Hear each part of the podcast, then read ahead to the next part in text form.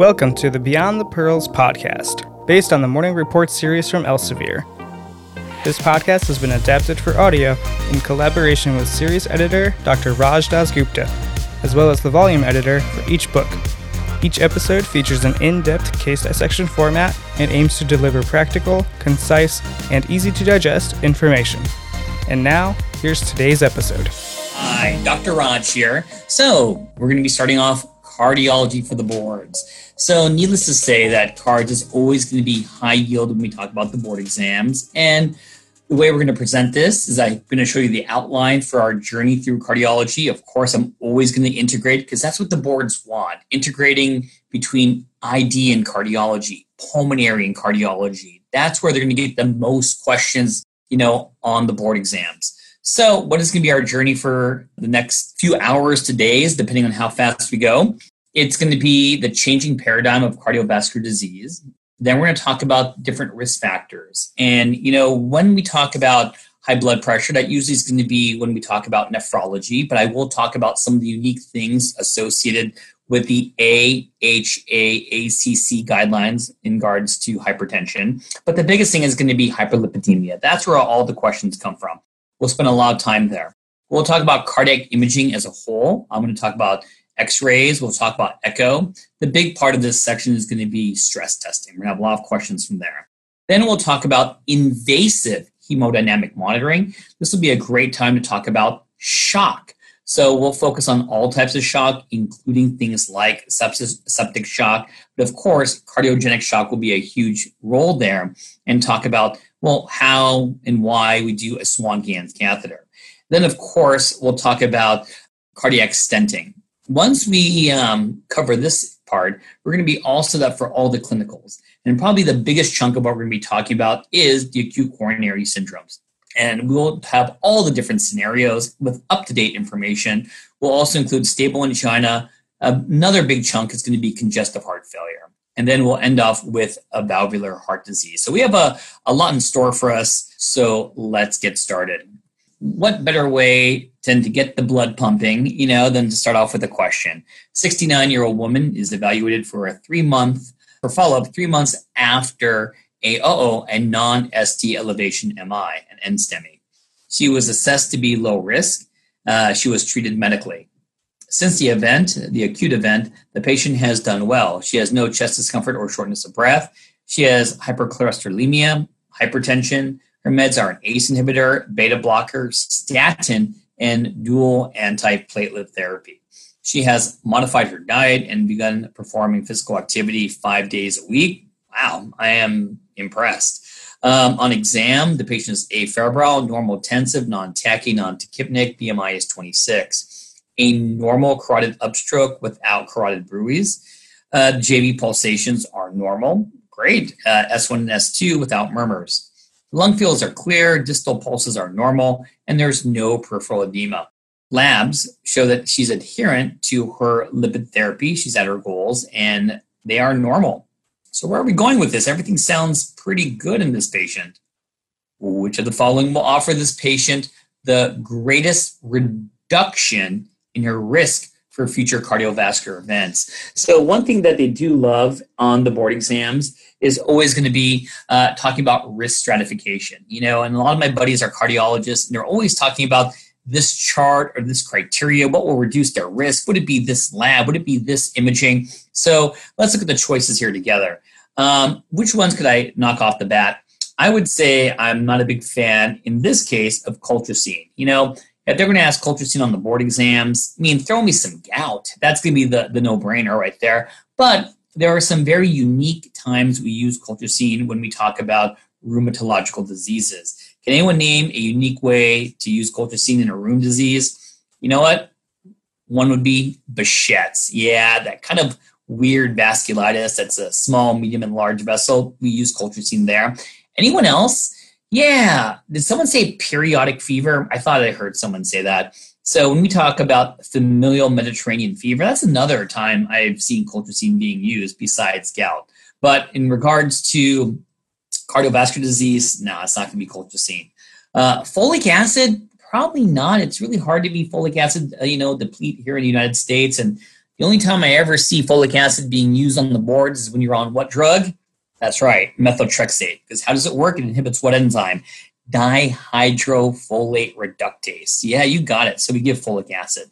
Um, would you be giving vitamins? You know what I mean? In the ICU now, everyone's getting vitamin C apparently, you know. but, uh, you know, when we think about uh, vitamin E and C, I think we both think about the antioxidant effect that they will have, but there is really no convincing evidence that they will reduce the risk of cardiovascular events in the future. So, you know what? I would be kind of bullied into picking what influenza vaccine, which is the correct answer.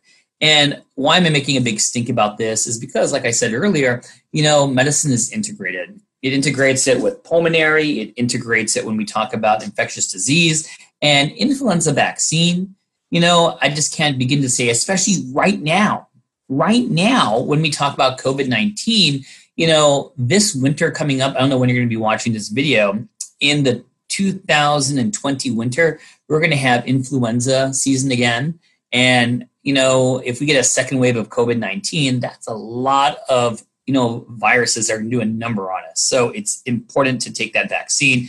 And of course, you know, COVID 19 is looking for people who have cardiovascular disease. They're going to have a tough course. So the last thing you want to do is not have them vaccinated for influenza virus. And on top of that, pregnant or no pregnant, you definitely want to get your influenza vaccine.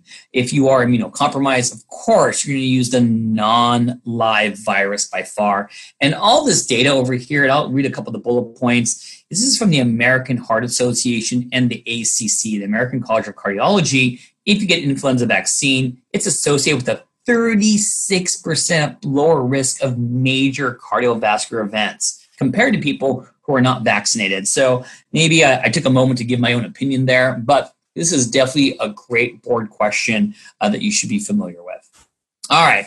So now let's talk about the impact of cardiovascular disease. You know, these slides are a little bit old, maybe a little bit more than a little bit, but the, the data here as far as what are going to be things that are modifiable and non-modifiable as far as risk factors, they haven't changed. I just think that I love the way it's presented here. So um, cardiovascular disease, what a surprise, even in 2005 and year 2020 is, according to the CDC, the number one cause of death in both men and women in the United States of America. And back then, look at that, almost a million in 2005. You can imagine what it is right now. And why am I making a big stink about this?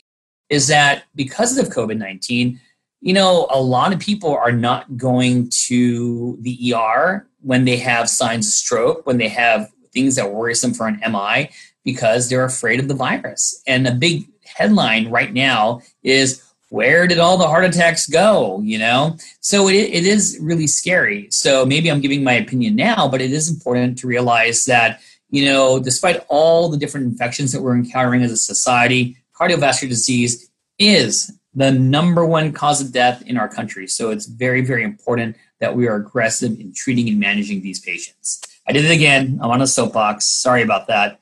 So the incidence of new heart attacks, you know, back in 2005 was almost 600,000 per year. This has nearly doubled. Okay. When we talk about new strokes back then, you could imagine if it was 500,000 then, it's near it nearly nearly doubled. So you know we're paying much more attention to this. The people are getting older in age so of course we're having more of these cases. And you know one of the reasons questions get on board exams is how much does it cost our country? And back in 2005 we we're spending almost 400 billion a year. That number way up there way up there. And of course this is going to be when we talk about heart disease and talking about um, cerebral vascular accidents, CVA, strokes, when we talk about these numbers. So I think that, I take it back, I don't even think I know, there is a changing paradigm when we talk about atherosclerosis. You know, we know now that it is a diffuse disease. It's not a focal disease. You know, I think that in the olden days, hey, let's stent the LAD and you should be good. And the answer is mm, not really. If you have, you know, disease in the LAD, then you're definitely going to have disease in other areas, whether it's going to be the carotid arteries, whether it's going to be in the arteries feeding the lower extremities. So PAD, CVA, CAD, they're all together. So we have to treat it as a whole, as a diffuse, rather than only focusing on one segment of the artery.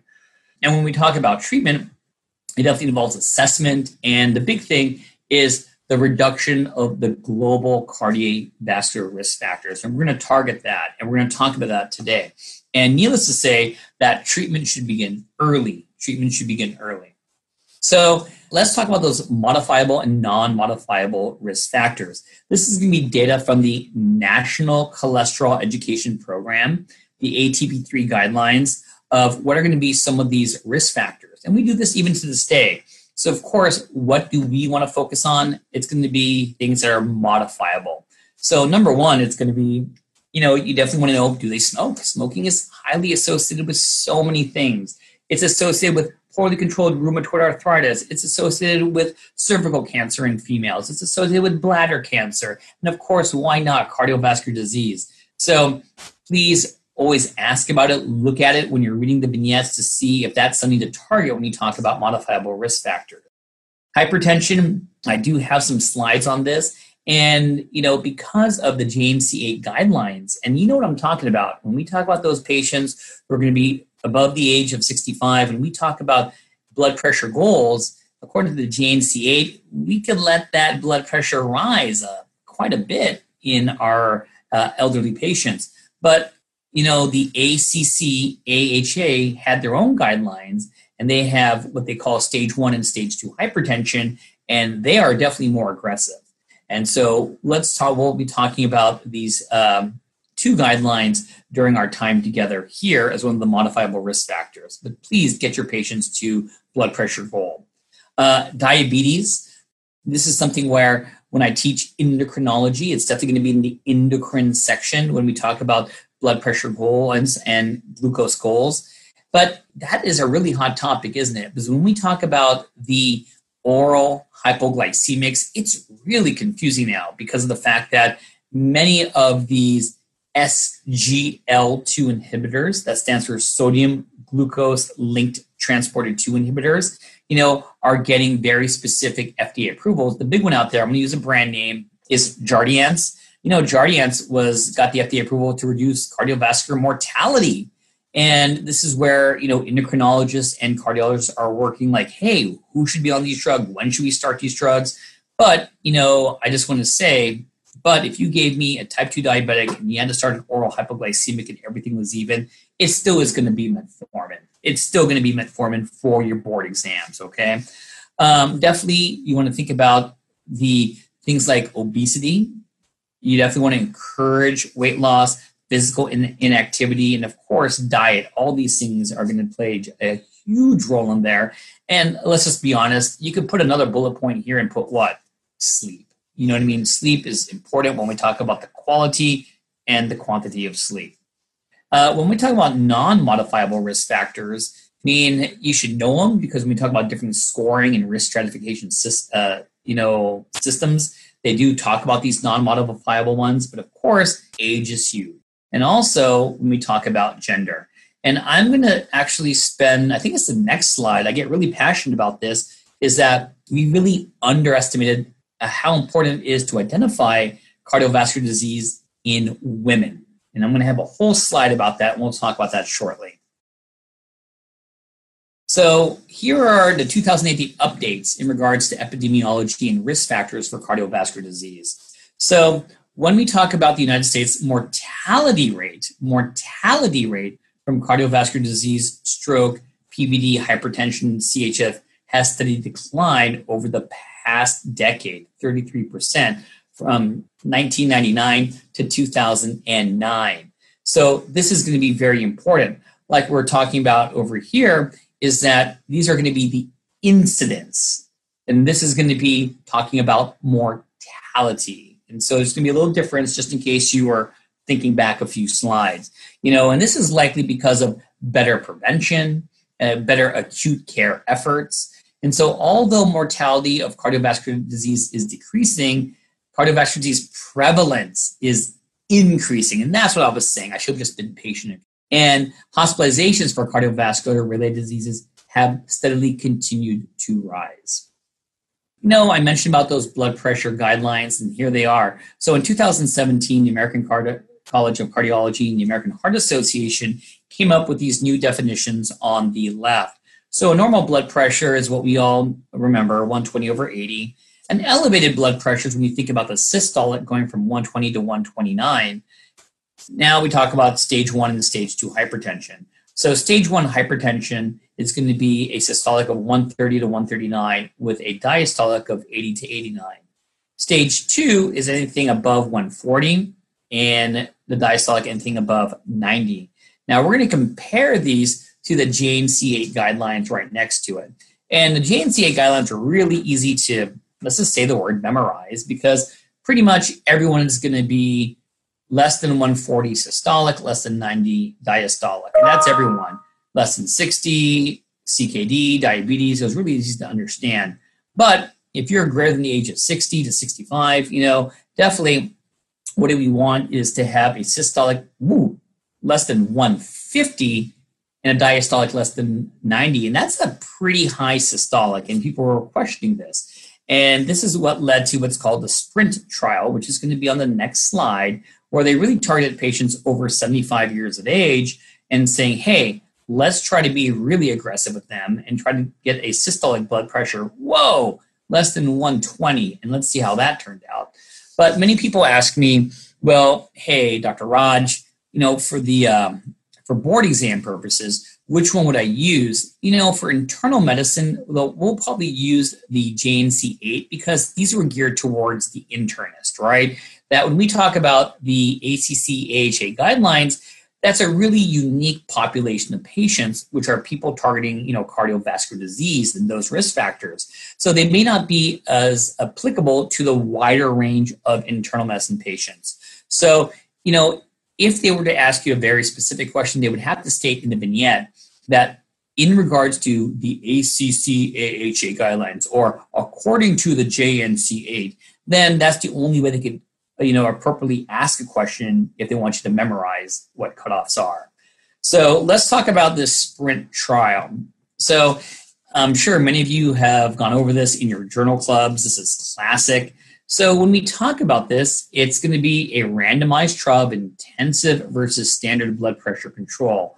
So what were the conclusions here? I'll spare you guys all the details. You know, I'm going to read this to everyone. Among patients at high risk for cardiovascular events, but without diabetes. They always ask about that.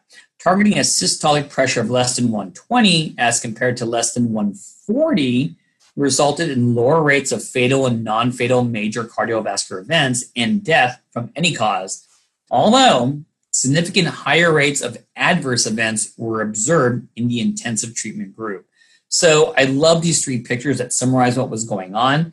So if you were going to be in the intensive group, systolic had to be less than 120 standard less than 140. And of course, you needed more medications, almost three medications here versus 1.8 over here. And in the patients in the intensive group, sure, you had less MI, ACS, stroke, decompensated heart failure compared to standard. But when you look at the side effects for being on these medications, more hypotension, more syncope, more electrolyte abnormalities, more kidney failure, uh, orthostatic hypotension, falls were not significantly increased and orthostatic hypotension decreased. So there were side effects of these, but um, I think that it's good that you're aware of this trial. It's often, you know, commonly quoted and mentioned, whether it be on rounds or on the boards. Thank you for listening to the Beyond the Pearls podcast from Inside the Boards. This podcast is executive produced by Christopher Breitigan and Dr. Patrick Beeman. This podcast is intended for educational purposes only and is not medical advice. Ars longa, vita brevis.